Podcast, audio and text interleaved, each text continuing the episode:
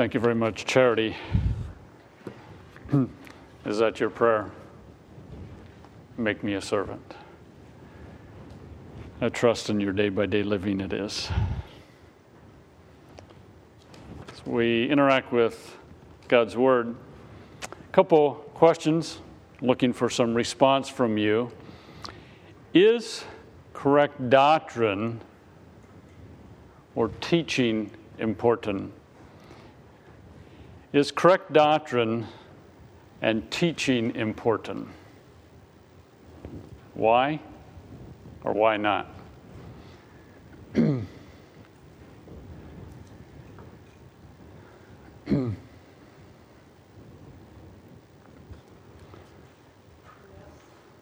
Pardon?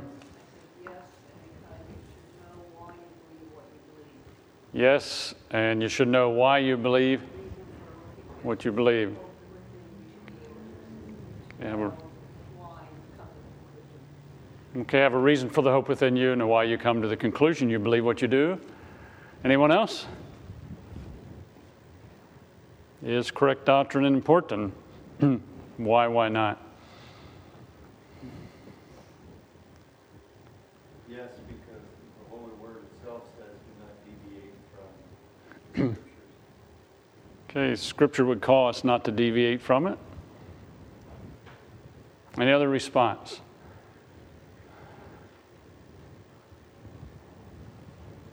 Next one. Is once saved, always saved taught in Scripture?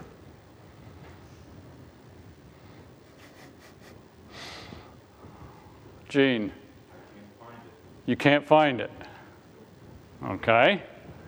So you would say it's not, from at least what you know. You can't find it. Anyone else? You believe it, but can't find it. Any other response? Joy.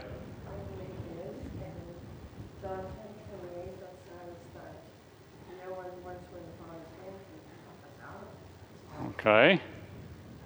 If you're in your if you're in the Father's hands, no one can pluck you out.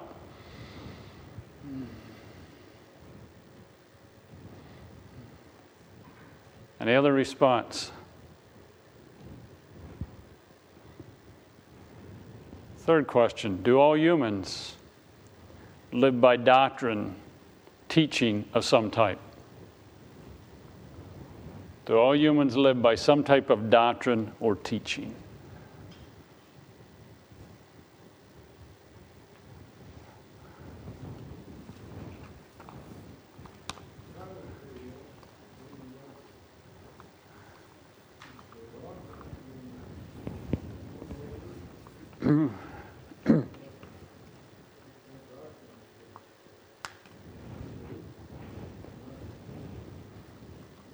Okay, any other response?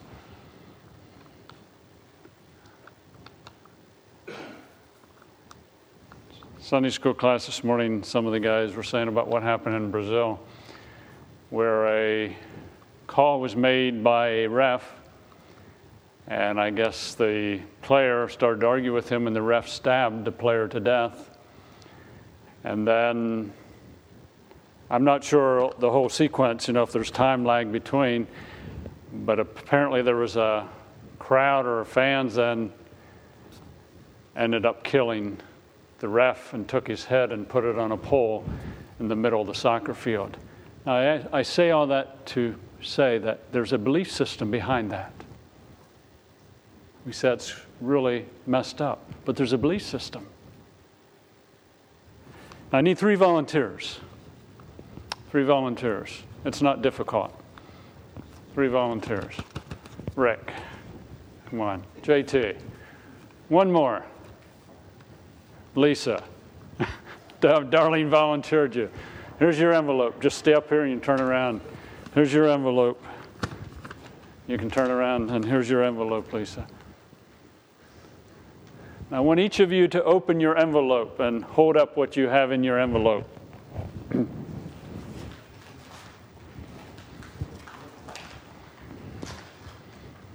Okay, Rick, hold that up. Is it a pen? Yes. Are you sure? Are you sure? No, I guess not. Okay, looks like. What do you have, Lisa? What do you have, Lisa? Inside of a pen. Inside of a pen. JT, what do you have? I have a pen cap. Okay. Do any of them have a pen?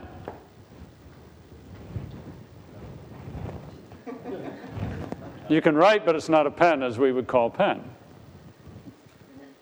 Okay, you may sit down, but lay your pieces here on the table, please, because I'll need them. Now, think about doctrine in that way. That sometimes we take doctrine and say, we have this doctrine over here, and then we have this doctrine that's separate from that, and we have another doctrine that's separate from another, and then we have another one and it's separate. And sometimes we do the same with the character of God. Well, God is holy. So his holiness is over here and his love is here.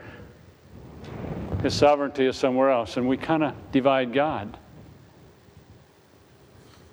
So we look at some scripture tonight. We're going to focus on reading some scripture, briefly comment, and then go to another scripture, and then draw some conclusions as it relates to putting a pen together, if you please and responding to some of the questions earlier. Let's go to Mark chapter 8. Mark chapter 8, passage that we read this morning. Again, in the context of Christ, his deity, he being the Son of God, he being the Christ. We're just going to read verses 34 through the end of the chapter. We know that Jesus had spoken about the fact that he was going to suffer many things. He's going to be rejected by the elders. He's going to be killed, and then he'll rise from the dead. Peter rebuked him, and Jesus then rebuked Peter. Verse 34 of Mark 8 Then he called the crowd to him along with his disciples and said, If anyone would come after me, he must deny himself and take up his cross and follow me. For whoever wants to save his life will lose it but whoever loses his life for me and for the gospel will save it. What good is it for a man to gain the whole world, yet forfeit his soul? What can a man give in exchange for his soul? If anyone is ashamed of me and my words in this idolatrous and sinful generation, the Son of Man will be ashamed of him when he comes in his Father's glory with the holy angels. Jesus basically says, if you want to follow me, if you choose to follow me, deny self, take up your cross, follow me. And then he poses some questions. What good is it for a man to gain the whole world, yet forfeit his soul? A person may amass wealth, they may have status in the world and have much power what good is that if they lose their own soul? What can a man give in exchange for his soul? The very obvious answer is nothing. And then he makes a statement if anyone is ashamed of me and my words in this idolatrous sinful generation, the Son of Man will be ashamed of him when he comes with his, or in his Father's glory with the holy angels. If you look at the passage overall, discipleship is a choice to turn from self to Christ, totally and completely. We discussed that some this morning, we'll discuss it some next Sunday morning. Question Does my lifestyle show I'm a disciple of Christ? Now, notice I did not say show that you're a believer in Christ. Does it show that you're a disciple, a follower of Christ? Now let's go to Romans chapter 1. Romans chapter 1.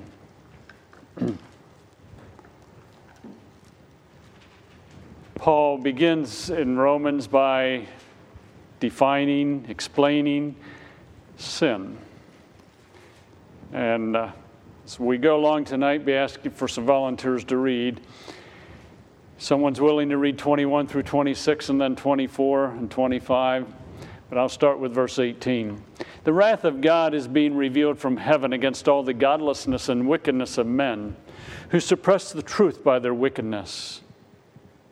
Since what may be known about God is plain to them, because God has made it plain to them. For since the creation of the world, God's invisible qualities, his eternal power and divine nature have been clearly seen, being understood from what has been made, so that men are without excuse. Someone willing to read 24 or 21 through 23? Alan? For although they knew God, they neither glorified him as God nor gave thanks to him. But their thinking became futile, and their foolish hearts were darkened. Although they claimed to be wise, they became fools, and exchanged the glory of the immortal God for the images made to look like mortal man, and birds and animals and reptiles. 24, 25, Danny? Therefore God gave them over in their sinful desires of their hearts to sexual impurity, for degrading of their bodies with one another. They exchanged, exchanged the truth of God for a lie, and worship and serve created things rather than the Creator, who is forever praised. Amen. Someone want to read 26 and 27? What chapter was it? Romans 1. Romans 1, 26 and 27, we're at. Jeff? Because of this, God gave them over uh, to shameful lusts. Even their women exchanged natural relations for unnatural ones. In the same way, the men also abandoned natural relations with women and were inflamed with lust for one another. Men committed decent acts with other men and received in themselves the due penalty for their perversion. Furthermore, since they did not think it worthwhile to retain the knowledge of God, he gave them over to depraved mind, to do what ought not to be done. They become filled with every kind of wickedness, evil, greed, and depravity. They are full of envy, murder, strife, deceit, and malice. They are gossips, slanderers, God haters, insolent, arrogant, boastful. They invent ways of doing evil. They disobey their parents. They are senseless, faithless, heartless, ruthless. Although they know God's righteous decree that those who do such things deserve death, they not only continue to do these things, but also approve of those who practice them. Now, Paul makes it very clear in verses 18 through 20 that God's wrath has been revealed from heaven against all the godlessness and wickedness of men.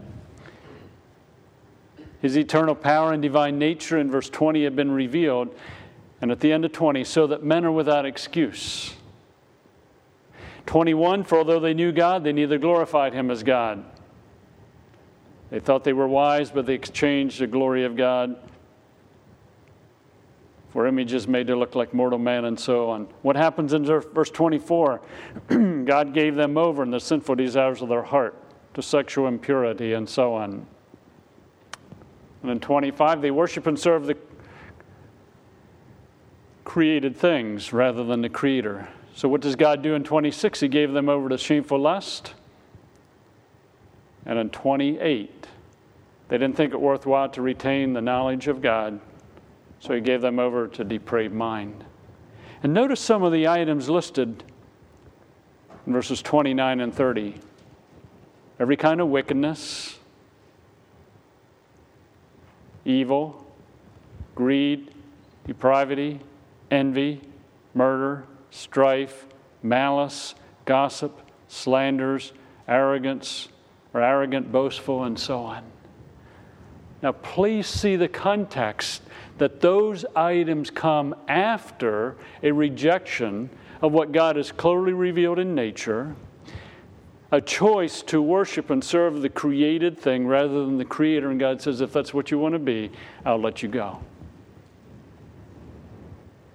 There's a progression away. The rejection of God's revelation of Himself and nature results in a downward spiral away from God, which yields idolatry, sexual immorality, greed, envy, strife, and so on. Such lifestyles are a result of choices to move away from God. It doesn't just happen. They develop a belief system that rejects God. Again, a question Does my lifestyle display any sins which show one has rejected God as revealed in nature? And let's go to Romans chapter 6. Paul discusses sin. Then he presents Christ in chapters 4 and 5, and in chapter 6, he explains what we have in Christ. We'll read some of the chapter. chapter 6 of Romans, verse 1. What shall we say then? Shall we go on sinning so that grace may increase? By no means. We died to sin. How can we live any longer in it? Or don't you know that all of us who were baptized into Christ Jesus were baptized into his death? We were therefore buried with him through baptism into death, in order that just as Christ was raised from the dead through the glory of the Father, we too may live a new life. Person comes to faith in Christ, they die to sin.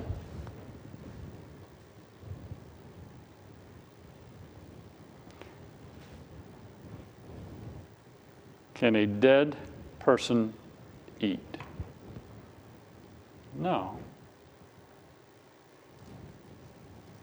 Paul's point would be the believer died to sin. How can they live any longer in it? It's a pattern of life. Notice in verse 15, what then shall we or what then? Shall we sin because we're not under law but under grace? By no means. Don't you know that when you offered yourselves to someone to obey him as slaves, you're slaves to the one whom you obey? Whether you are slaves to sin, which leads to death, or to obedience, which leads to righteousness. But thanks be to God that though you used to be slaves to sin, you wholehearted or you wholeheartedly obeyed the form of teaching to which you were entrusted. You've been set free from sin and have become slaves of righteousness.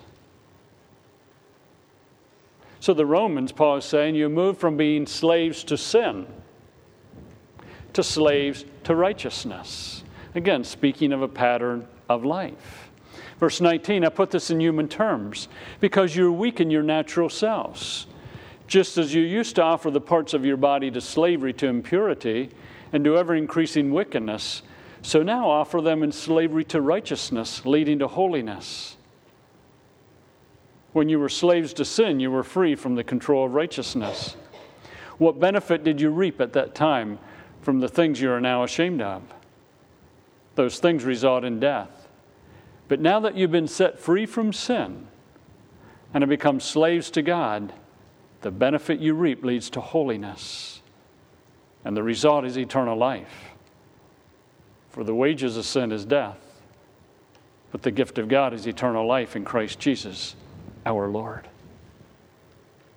He's talking about lifestyles in Romans 6. He's clearly stating that the person who has come to faith in Christ has shifted masters from slavery to sin to slavery to righteousness. And sometimes in presenting the gospel, we might use Romans 6 and verse 23, which is fine, but notice its context. It's in the context of slavery. For the wages of sin is death. Slavery to sin is death. But the gift of God is eternal life in Christ Jesus our Lord, which results in slavery to righteousness. Again, he's talking about patterns of life. The believer in Christ has died to sin, been set free from sin, therefore, he or she is living in slavery to righteousness. See, in Romans 6, slavery to sin for the believer is past. And I said slavery.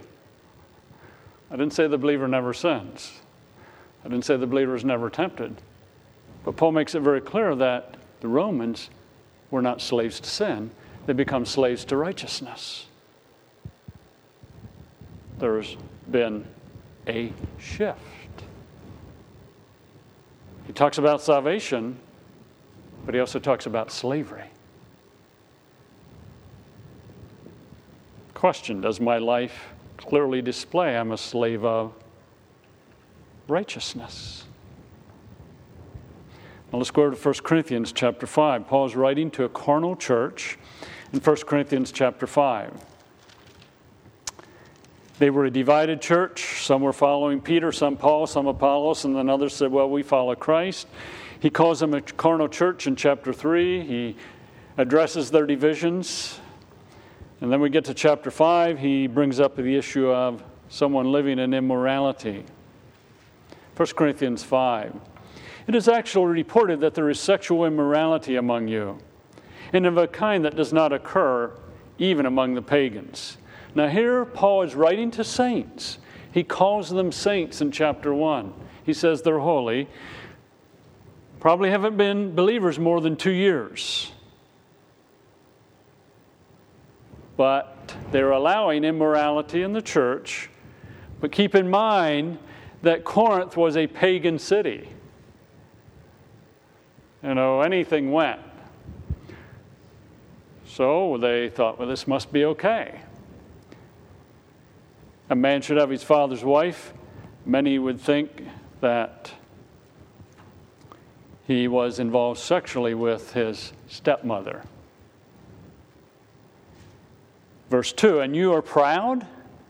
Shouldn't you rather have been filled with grief and put out of your fellowship the man who did this? Even though I'm not physically present, I'm with you in spirit. And I've already passed judgment on the one who did this, just as if I were present. When you are assembled in the name of our Lord Jesus, now I'm with you in spirit, and the power of our Lord Jesus Christ is present. Hand this man over to Satan. Why? So that the sinful nature may be destroyed and his spirit saved on the day of the Lord.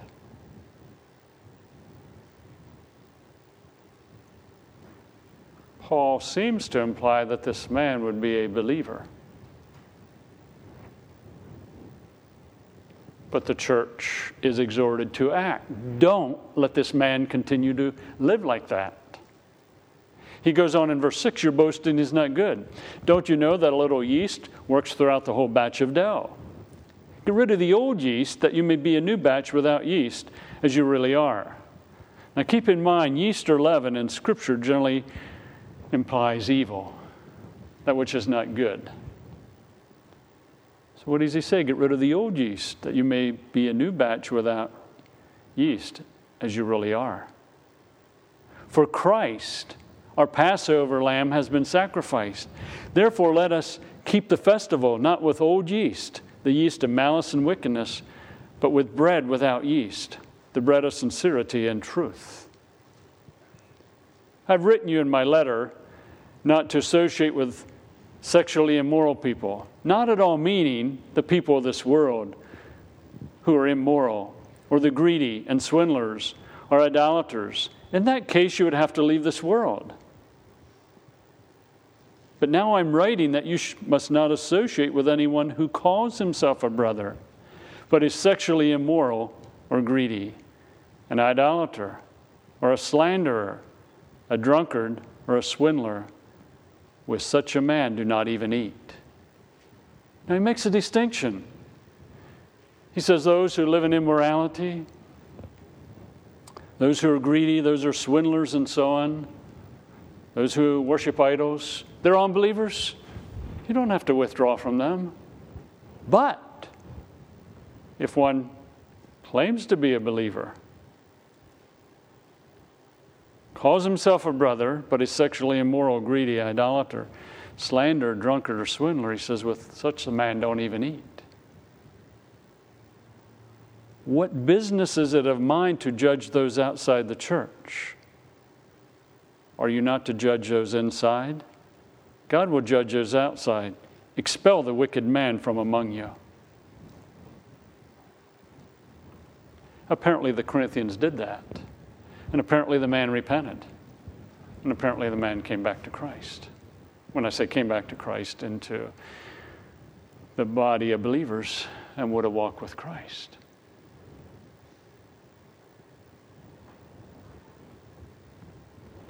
some pretty strong things said in 1 Corinthians 5. The local church is to judge sin within.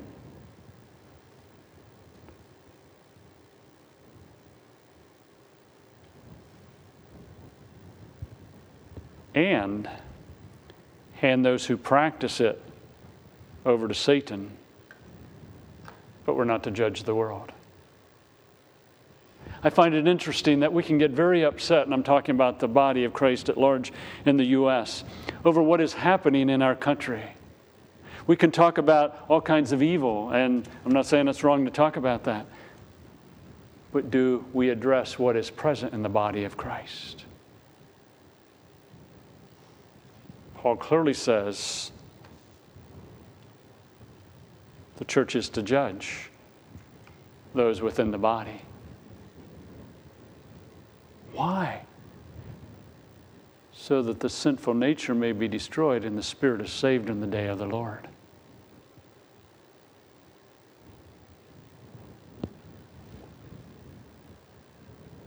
Are we as a local church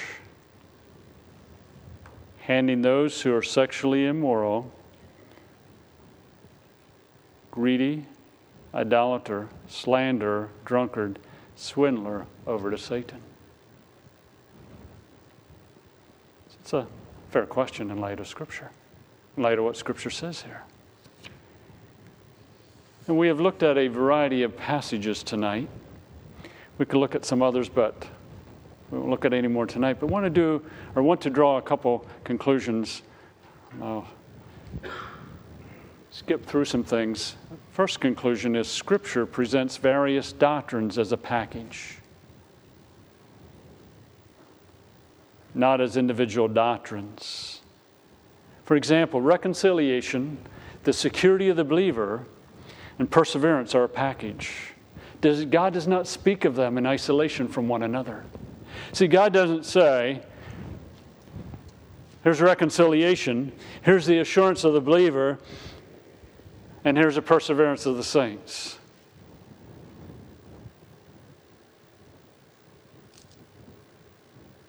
Speaks of them as a unit. My father and I had some disagreements over doctrine at times. I grew up as a Mennonite, he was a staunch Mennonite, and uh, I came to believe that I was a, had assurance as a believer. You know, if I trusted in Christ, I became a follower of Christ that I was secure in Christ. And Dad and I would talk sometimes, and he would say, Dan, you can't be saved once saved, always saved. That's just not true. I said, Dad, I agree with you. Once saved, always saved is not in Scripture. It's not. Once saved, always saved is not in Scripture. What is in Scripture is that the person who comes to faith in Christ is secure in Christ because it's dependent upon Christ and what Christ has done. And in the same context, over and over in Scripture, he talks about the perseverance of this saint that will go on walking with God. So, Dad, you're right. Once saved, always saved is not taught in Scripture because you're taking a doctrine and talking about it in isolation from reconciliation, from perseverance. Read Hebrews.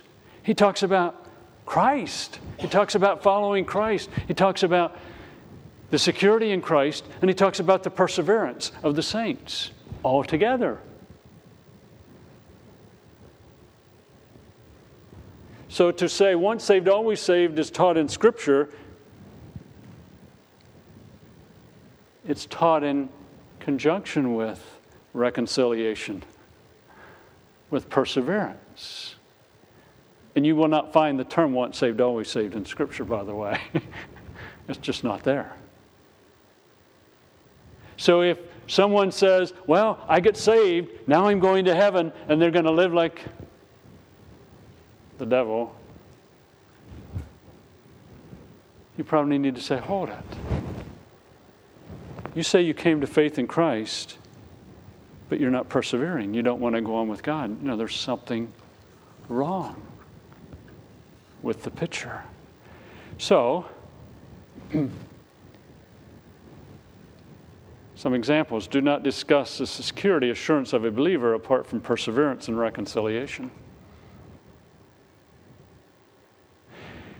So you have a teenager, you have a young adult says, oh, I'm a believer. Once saved, always saved. I know I'm a believer. You say, How do you know you're a believer in Christ?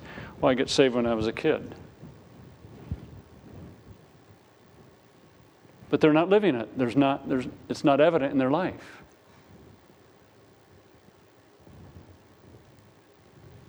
I would probably they take them to Scripture and say, in Romans 6, if you died to sin, how can you live any longer in it as a pattern of life? There's something wrong. Because Scripture does not talk about security or assurance in isolation from reconciliation and perseverance. If you want to say it's a package deal. Be slow to discuss reconciliation with a non believer, or if you want to use the term salvation or presenting the gospel without mentioning the issue of perseverance. I'm not saying that they need to understand you've got to persevere and so on. But if they're getting the idea, I'm going to trust in Christ and my sins are all taken care of and I'm on my way to heaven and I can just live like I want, you better talk some more because that's not the gospel. The gospel is a call to follow Christ.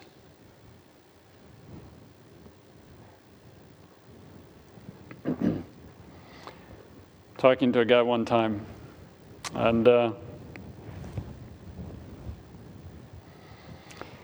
we were discussing some things, you know, about the gospel and Christ. When I come to faith in Christ, that means I have eternal life, yes. Then I can continue my lifestyle the way I was. No.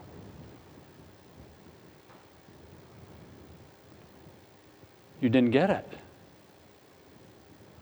because reconciliation is being restored to God.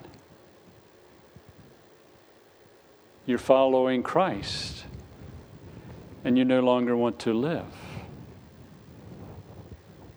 in rebellion to Him. Reconciliation is not merely a change in eternal destiny, but a change in masters from self to Christ. Are saints secure? Yes. Can saints live as they please? And by that I mean, can they just live in sin? No, because God says they'll persevere. Will you say, which is it? Yes.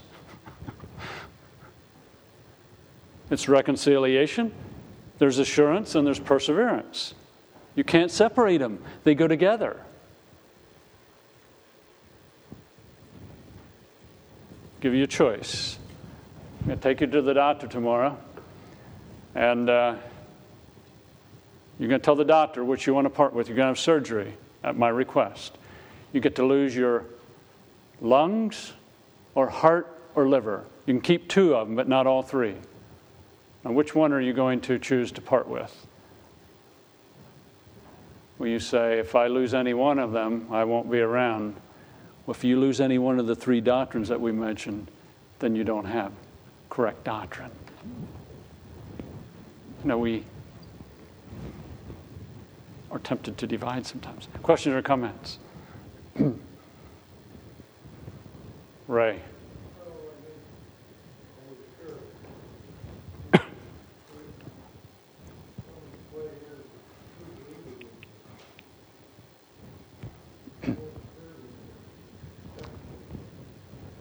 Yes.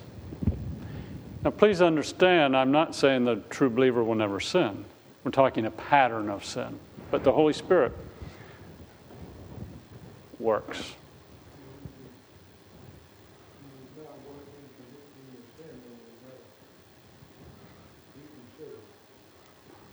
So if the Spirit isn't convicting the sin, you say, you better reconsider? Yeah, read Romans 8. Romans 8 is quite strong on that.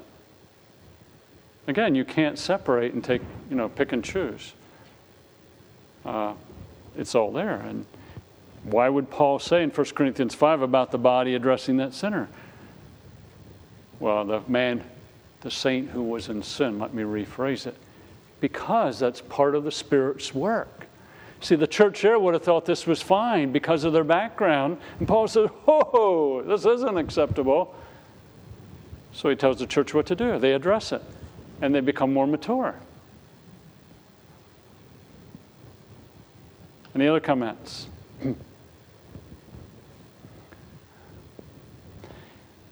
the nature of the questions, some that we raise at times, imply that we want to live as close to sin as possible rather than drawing near to God. Give you a couple that you know we might ask sometimes. Can a person who slanders, gossips, displays selfish ambition, displays fits of rage, is envious, and so on, be a believer in Christ? They have that as a pattern in life. Can they be a believer in Christ? Is the individual who li- who is living in sin but claims to have been saved years ago a believer? A family member of mine isn't seeking God but must be saved since they made a profession of faith years ago. Am I correct? The nature of the questions imply that we want to live as close to sin. But stop and think about it. Selfish ambition is far from love.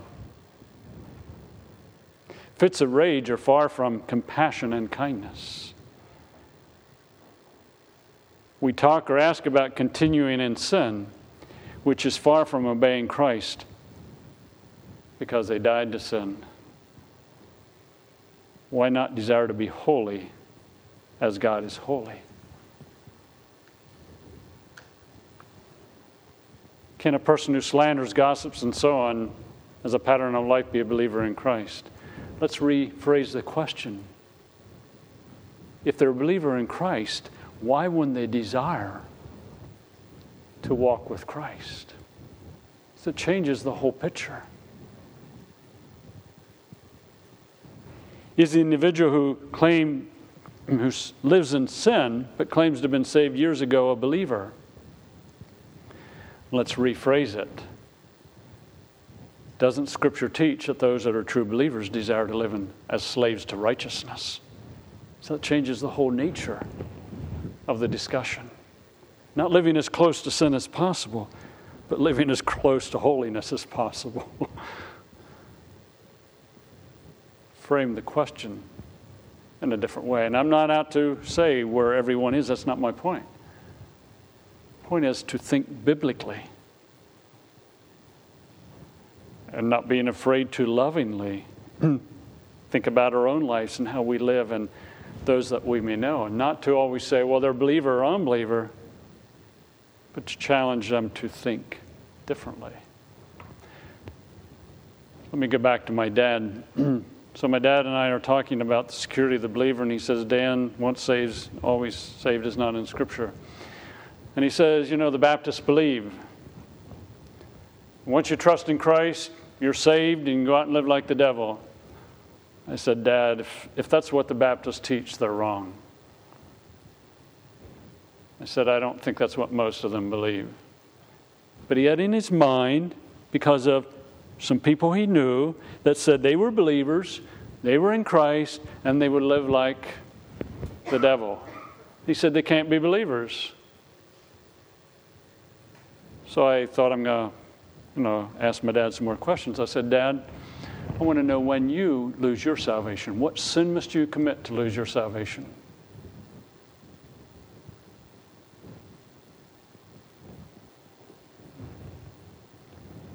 Uh, I'm not sure what it might be.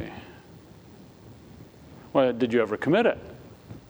Uh, I don't think so. I said, Dad, you really believe you're secure in Christ, don't you? I said, Dad, please see we're reconciled to God, we're secure because of Christ, and we persevere because of Christ. Don't separate them, see them as a package. And the person who said they're saved and they can live like the devil, their lifestyle is showing that they're not persevering, so maybe they're not a child of God. Consider that, Dad, that maybe they're not. Maybe you need to challenge them with correct doctrine so that they may live well. Questions or comments as we wrap it up?